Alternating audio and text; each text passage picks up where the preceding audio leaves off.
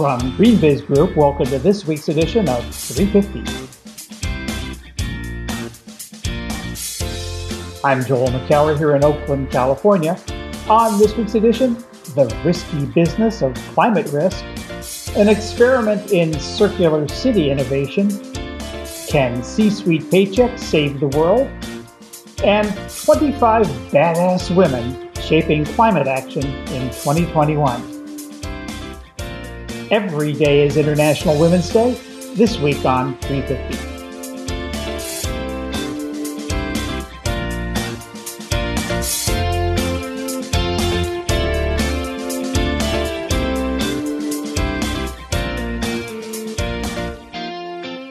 It's March 12th, 2021. Welcome to this week's edition of Green Biz 350. Joining me from Midland Park, New Jersey is Green Biz badass editorial director, Heather Clancy. Hello, Heather. Hi. How are you, Joel? Busier than I've ever been, but um, feeling good. You know, I am too. It's uh, gratifyingly crazy. Um, you know, I don't know if I should be gratified, but I am. I'm very, I'm grateful that uh, it is so busy because there's a lot going on and a lot of potential progress yeah. in the pipeline. Yeah. So, yeah. And. I am happy to say that this week I got my second COVID shot. One of the very, very, very few benefits of being an old guy. So now that you've been double shotted, do you have any plans? Well, I s- celebrated with a double shot, that was for sure, um, of my trusty uh, bottle of Bulleit here. Uh, you know, thinking about going in May to uh, take a little road trip um, because mm-hmm. we can. Um, it's also mm-hmm. our anniversary, Randy and me, and so she and I are looking to maybe go to Bryce uh, down in Utah. So, Ooh. but um, you know, it's still pretty tentative. Uh, I am touching mm-hmm. my face more than I used to now that I'm vaccinated. but in general, you know, it, it, it's. Hard. I don't think you should. I think we should we should maintain our good habits, our good uh, habits that we that we have. It's a different world. No, you know, it's really hard to make too many changes too quickly, just because you know, first of all, where are you going to go? And you know, I can't go to a movie. It's, mm-hmm. it's okay to go to restaurants, at least here in California. Mm-hmm. And so mm-hmm. it's going to be a, a, a iterative process, but it is just nice checking that box. I have to say, and not to gloat. Um, I loved uh, Trevor Noah on the Daily Show said, you know, we should require people who get vaccinated to wear masks simply because we don't want to have to look at their smile. yeah, well, I'm I'm sure I have a number of weeks and probably months to wait. So, um, but uh, I'm ex- I'm excited for you. All right, well, let's move on from there. let's get going and talk about our weekend review.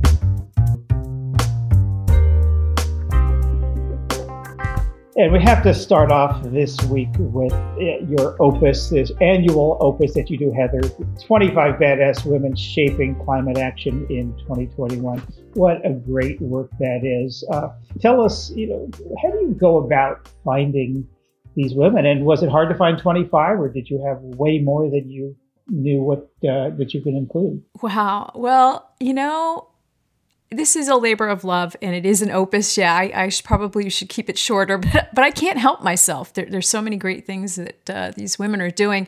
It is not difficult for me to find people that are potentially um, eligible for this list. Uh, it's becoming harder to uh, not want to put people back on because I'm trying to really um, maintain sort of a, a, different approach every year, having different people. And I really spend a lot of time thinking about diversity on this list and and and, and in all senses of the term, the sectors that are represented, the sorts of things that these or uh, women are doing. Um, you know, most of them are specifically uh, involved with sustainability in some way, but you know, like there's others that, that pertain to this this list or, or have an influence, like Mellody Hobson um, from Ariel Investments, who is just a, a, an amazingly successful African American woman, and um, you know she's not technically in sustainability, but she's doing all sorts of wonderful things to help uh, change a dialogue in terms of green finance. Um, this newest initiative that they that they launched a couple months ago called Project Black. Um, they're basically uh, the fund that she she's with is looking at investing in businesses that are that are owned specifically by Black or, or Latinx entrepreneurs. Um, and they're also looking at, at, taking companies that are not minority owned and helping them change their ownership model. So she's really investing in in, in BIPOC um, entrepreneurs. So that that was exciting to me. But I, yeah, I love this list. Um, and yeah, actually, I would have to say, and this this I challenge our our audience to help me with next year. I need to get better at understanding and knowing the folks outside of the United States. We have some good international representation on this list, but that's the one area where I feel like I always want to do more. Um, I, will I'll, I'll, uh, I'll give a hint about our 30 under 30 class that's coming up in May. Um, we have been uh, really successful in in gaining more nominations of, of pe- from people outside the United States. But I, would like to, I guess that's my uh, my goal for next year is to is to really pull in more international people. But I'm just curious, Joel, uh, anyone leap out at, at you from this list um, that you that you didn't know about or that you, you feel like you know more? Well, there were a number that I didn't know anything about. Uh, uh, there's several, several that we know well. Some of the corporate sustainability folks, Kara Hurst over at Amazon, Ellen Jackowski at, at HP, uh, Joel at Cargill, and uh, uh, Roma McCaig at, at Campbell. But there were a number of people, uh, particularly from the international community and um, the, the nonprofit world. Sunita Narain, I think is how you say it, at the Center for Science and the Environment is one that, that stuck out. Um, and then some from outside the U.S., even on the corporate side. Uh, Malin Nordin, I think this, again, pardon my mispronunciation, is head of the circular development at IKEA. Mm-hmm. Yeah. And uh, yep. I did not know about her. And uh, certainly we knew about Sanda Ojiambo, who you interviewed at uh, GreenBiz this year, the head of the uh, United Nations Global Compact. So, you know, even those that I knew, um, I learned stuff about. So I love this piece and I hope that it gets, I know that it's getting, it's been blowing up on social media. Uh, yeah. And, uh, that's, that's and, and, and what's also great about that, to your earlier point, so many people are saying, you forgot about so and so. And so. Exactly. You know, I love yeah. it. I love and, and so we're, and of course, a lot of this was done before the Biden administration was was uh, named, at least the cabinet members, and so didn't have some of the the great uh, women who are part exactly. of that. So we're you're halfway, I think, to you know to the 2022 list, which is uh, a beautiful thing. But I'm sure that you will, as this continues and as the GreenBiz community steps up with uh, you know the you should know about uh, list, um, that would be great. But you know you know what we could use more of on this list are entrepreneurs. Yeah, I actually intentionally did not um, put that many entrepreneurs on this one because I have another list in mind. Mm. So, yeah, there you go. I so I kind of held. Uh, no, you don't know about it. Okay. but I've been thinking about this a little bit and um, and sort of building possibilities for that list. So yeah, stay tuned. And it might not have to wait for another year. In fact, it won't. So um, yeah, I have I have some. Uh, some things in mind. But yeah, I love this project, and uh, it uh, it's hard because I want to be be fair and, and have a good balance. But I love it. Well, I do too, and I'll look forward to whatever that other list is in the future. But let's turn to the future right now, and specifically risk, and specifically climate risk. We ran a piece this week by our senior editor Elsa Wenzel uh, on the risky business of climate risk. And uh, here's the, the money quote from this piece, which, is uh, quoting Rodney Irwin, managing director of redefining value at the World Business Council for Sustainable Development. This is a quote that he said uh, uh during GreenBiz 21. He said, let's stop predicting the future because we've proven we're incapable of doing it. Instead of asking, as part of our risk process, determination process, how something is likely to happen, we should be asking a more cerebral question, which is, if it did happen, could we manage it? And he said, that's a very different question. And that's where we go. We yeah. spend so much time trying to think of where the world is going as mm-hmm. opposed to looking at these scenarios and saying, well, what if that could, what would happen to our supply chain, our customers, our facilities, um, our finances if A, B, or C happened. That's obviously what risk is about. And and and then you know, it doesn't mean that if if something's going to happen, we should not take that risk because everything is a risk. And so, how do we calculate around that? And and I think this whole topic of climate risk it certainly shows up on the investing side um, uh, because that's what ESG is really all about. It's about assessing risk and and investing uh, and moving money around to to reward those who are mitigating risk uh, and to I guess punish those who aren't so I love that we're taking this on on Green Biz More, and this is a hugely important mm-hmm. topic.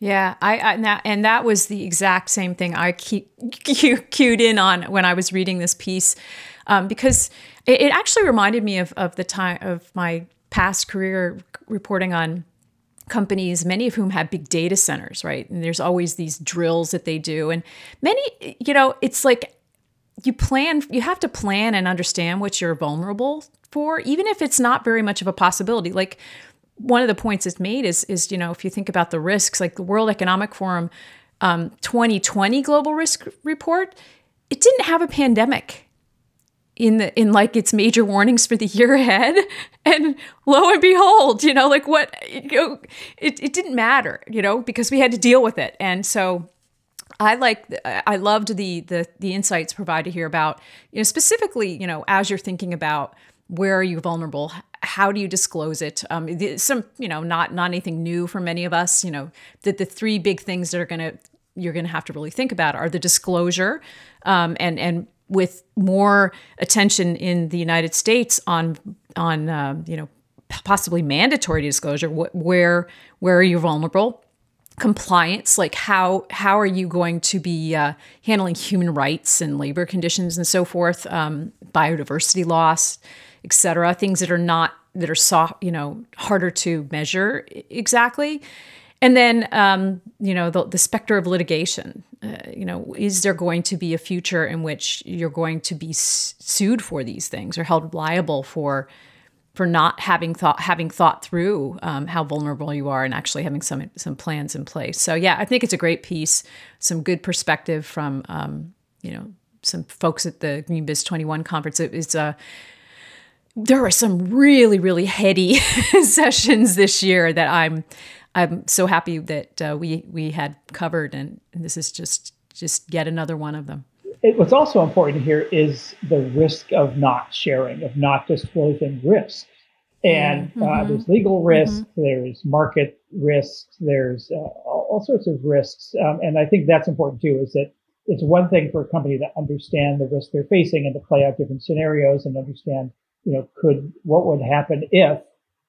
It's another thing to, to disclosing that. And that's what TCFD, the Task Force on Climate Related Financial Disclosures, is about requiring, or it was voluntarily now, but require, requirement in some countries that that um, companies play out different scenarios and disclose, you know, what are the risks to our business at a certain temperature rise, for example. Mm-hmm. And um, mm-hmm. but you know, it's not just climate and it's not just energy. It's about, as you said, biodiversity is becoming a huge risk. We're going to be covering that more and more. Uh, the, the, that how companies are responding to the looming biodiversity crisis, since a third of global GDP is dependent upon uh, biodiversity and nature services. Um, so this is a, a, huge topic. We've barely scratched the surface. A lot more to come. Mm-hmm. Great. And I'll move us to our last topic, which is uh, the piece that you wrote, Joel, this week on uh, paychecks and how they might or might not save the world. And specifically, we're talking C suite paychecks, um, looking at how CEOs and CFOs and chief human resources officers and all of the other chiefs that we have in, in companies are compensated for, especially in this instance, uh, social and environmental goals. And I think the thing that triggered this was the Chipotle plan that you that you wrote about. Um, they're going to spice up their executive pay packages to include social and environmental goals and apple has something um, similar going on. But i i love i and i love your quote your question joel which kind of got me into this and got a big chuckle. Tell us what in the name of fringe benefits is going on here? Yeah well I mean, this is uh, Chipotle was mostly the, the news hook, as we say in the trade, but the thing that happened just last week that uh, gave this a little bit more timeliness. But this has been going on for a while, and as as always, uh, taking the lead in Europe, European uh, companies are are starting to link uh, the performance on environmental, social, and governance issues to um, uh, executive pay. Having said that, it's really just a tiny bit. It's usually around incentive bonuses, long-term, short-term incentive plans. So it's not the whole paycheck. And um, but you know, for a, for a, uh, a well-paid CEO or CFO, it could you know it could be seven figures, could be a million dollars or more uh, that, that's at stake here. Um, and so, you know, this is significant. This is did not happen even a few years ago. Um, and where money goes, uh, management follows, and you know, where boards uh, have wielded the clout and saying this is how we want to do this, management uh, steps in and says, okay, we're now going to pay attention to this more than we used to because my paycheck or my bonus depends on it. And so uh, this is a significant thing. Now, there's a lot of questions about, you know, do we want to start optimizing for whatever is is um, you know the latest thing on the radar screen for CEO? Maybe. Um, do, are we going to be paying attention to the ESG as, at the uh, risk of abandoning other things? Probably not. And these are the questions that are important to ask. But we're starting to see some um, tools and other resources to help companies do this. Uh, just in the last uh, week or two, the Aspen Institute published a white paper called The Modern Principles of Sensible and Effective Pay, which is specifically designed to help boardrooms think about executive compensation given a lot of new market priorities and shifting public attitudes towards equity and fairness and sustainability and everything else. So this is very clearly um, uh, the next one, one of the things that uh, we're, we're, going to be seeing more of. And the question is, will it move the needle? Uh, will it actually make a difference? Will companies be doing things that they wouldn't otherwise have done? And will they be significant things or just uh, sort of tinkering at the margins? Those are the big unanswered questions that we'll just mm-hmm. have to wait and see. Yeah.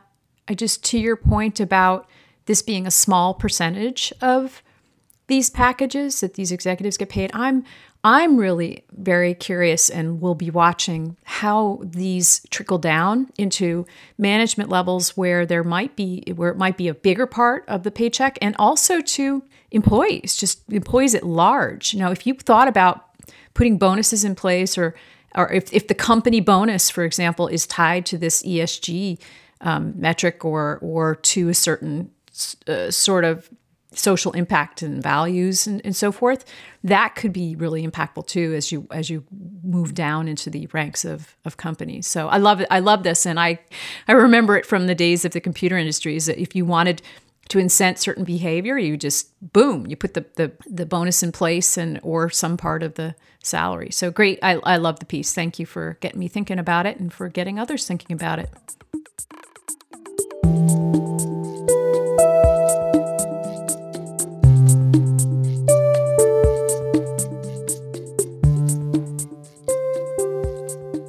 Circular economy models are cropping up in cities around the world, and urban communities will be central to their success or failure. The World Economic Forum, through its Scale 360 initiative, is at the center of this evolution. In February, Scale 360 announced plans to team up with another World Economic Forum initiative, the Global Shapers Community, to encourage circular innovations in four hubs around the world specifically in Mexico City, Brussels, Turin, and Bangkok. The idea is to encourage young changemakers and social entrepreneurs to pilot circular technologies and processes. Dropping by Greenbiz 350 to discuss the program is Helen Burdett, Circular Economy Innovation Lead for the World Economic Forum. Hello, Helen. Hello. Let's start with a level set. What is Scale 360 and what's the mission of the initiative? Scale 360 is a global movement for circular economy innovation. It came out of some study and research that we did around the way that technology is changing industries and how it isn't having the impact that we'd like to see on the transition to circular. So we created the Scale 360 program to really think about how do we build innovation ecosystems and support the application of fourth industrial revolution technologies to circular challenges. So, can you give me a sense of what you've done so far? What what this uh, initiative has pulled off so far? Yeah, absolutely. So we think of kind of our, all of our programming as fitting within this surface, support, and connect framework, where we're surfacing innovations, we're surfacing opportunities for innovators and business opportunities.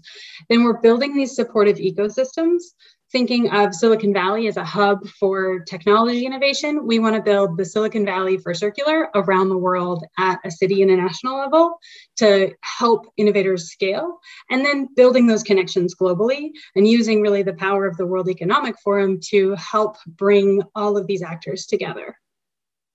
So I think our imaginations have been captured by the idea of circular cities. Many people talk about them. I haven't really seen many um, concrete examples, if you will. So, give me more details on how this whole global shapers pilot um, will play out. Are there specific ideas that you're testing each place? How, how will it be structured? Yeah, so we actually selected these four cities that you mentioned from a global application, call for applications from the Global Shapers community. The Global Shapers community is the forum's under 30 changemakers community. Uh, there are over 400 hubs around the world. We narrowed down our applications to really 40 strong applications and then selected all the way down to four from there. So it was a highly competitive kind of pilot selection process with the idea that we're going to run it with these four cities and then can scale it to more and more around the world. And we selected the four uh, based on kind of a diverse criteria of who their partners were, what their teams looked like, what challenges they were looking to approach, and the impact that we really thought they could have using the Scale 360 methodology and our approach to initiating change. So, can you give me a sense of what you're testing in different cities? Like, are they so Mexico City is very different from Bangkok? You know, are you going to be testing sort of the same theories? Do do each of them have a, a really specific focus that they're going to be uh, honing in on?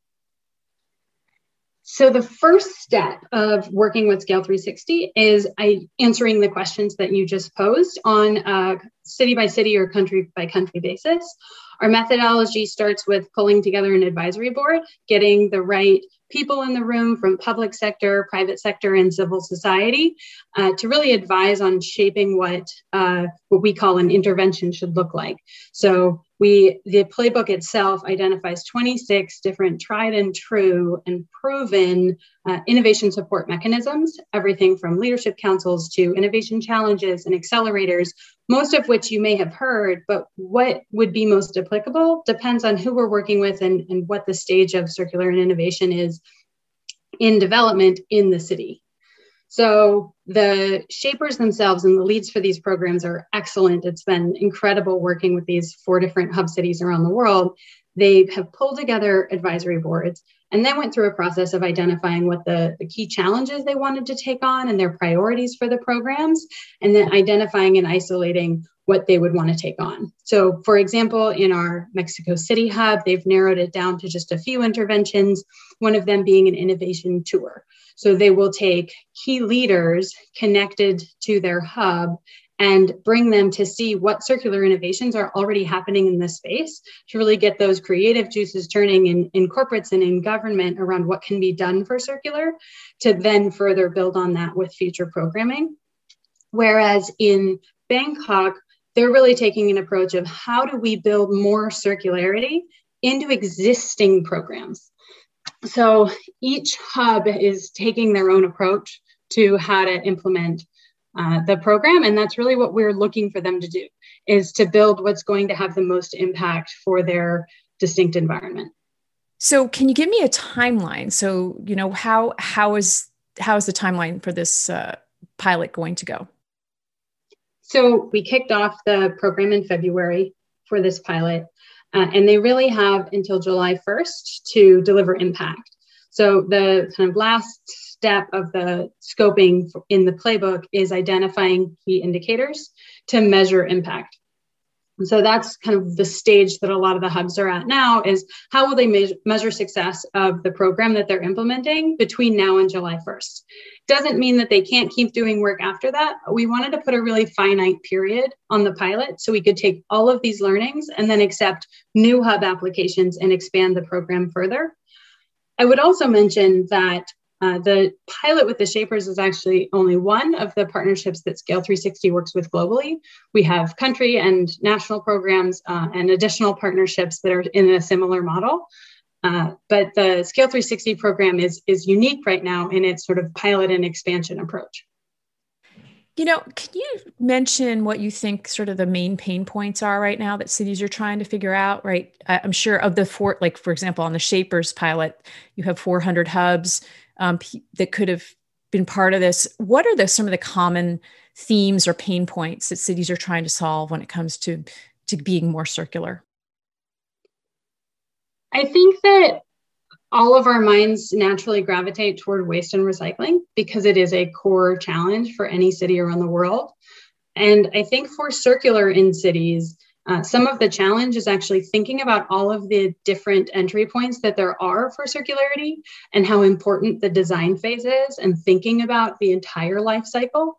Uh, so I'm not downplaying the importance of waste management and recycling as part of circularity, but I think uh, there's a huge opportunity globally in thinking more about use, reuse, and design from a circular and impact perspective thinking about the large private sector companies, the big multinationals that could play a role in these pilots and, and programs, what would how would you like to see the private sector of big companies involved? So we already have a few companies involved in the, the local shapers boards and in some of the boards for our other programs. And that's really part of what we want to incorporate as the forum is providing the opportunity for the companies and governments engaged with our circular economy work to get into the innovation space and to even get down to the city level uh, with our partners that are driving programs there. One last question for you, Helen. What do you hope to learn from these efforts and how will the learnings be shared? So I would answer that in a in maybe a two-pronged way. From a program perspective, kind of in my shoes, I am super excited to be working with the Shapers to learn how we can do better in supporting our partners and scaling the program, how to shape these partnerships, who to work with, uh, and how to make them most effective. And then from a global perspective, there's a lot of learning around how to support innovators and what's needed to create these hubs that I mentioned. Thinking about the kind of Silicon Valley hub model of you need policy and academia and experts and technologists and all of these different uh, people and organizations to really work together to create those ecosystems for innovation. And I think we're learning as we go how to do that uh, and how to most effectively reach the trailblazing, innovative startups, entrepreneurs, and entrepreneurs, and then help them scale. Well, thanks for your work and thanks for joining us here on GreenBiz 350 to chat about it. Thank you. You just heard from Helen Burdett, Circular Economy Innovation Lead for the World Economic Forum.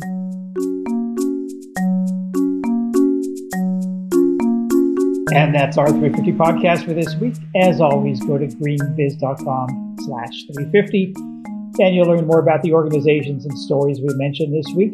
While you're there, check out our free e-newsletters. We publish a different one every day of the week. Go to greenbiz.com slash newsletters and you'll learn more about them.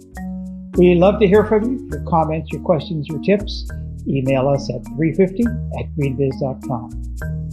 Heather and I will be back next week with another edition of Green Biz 350.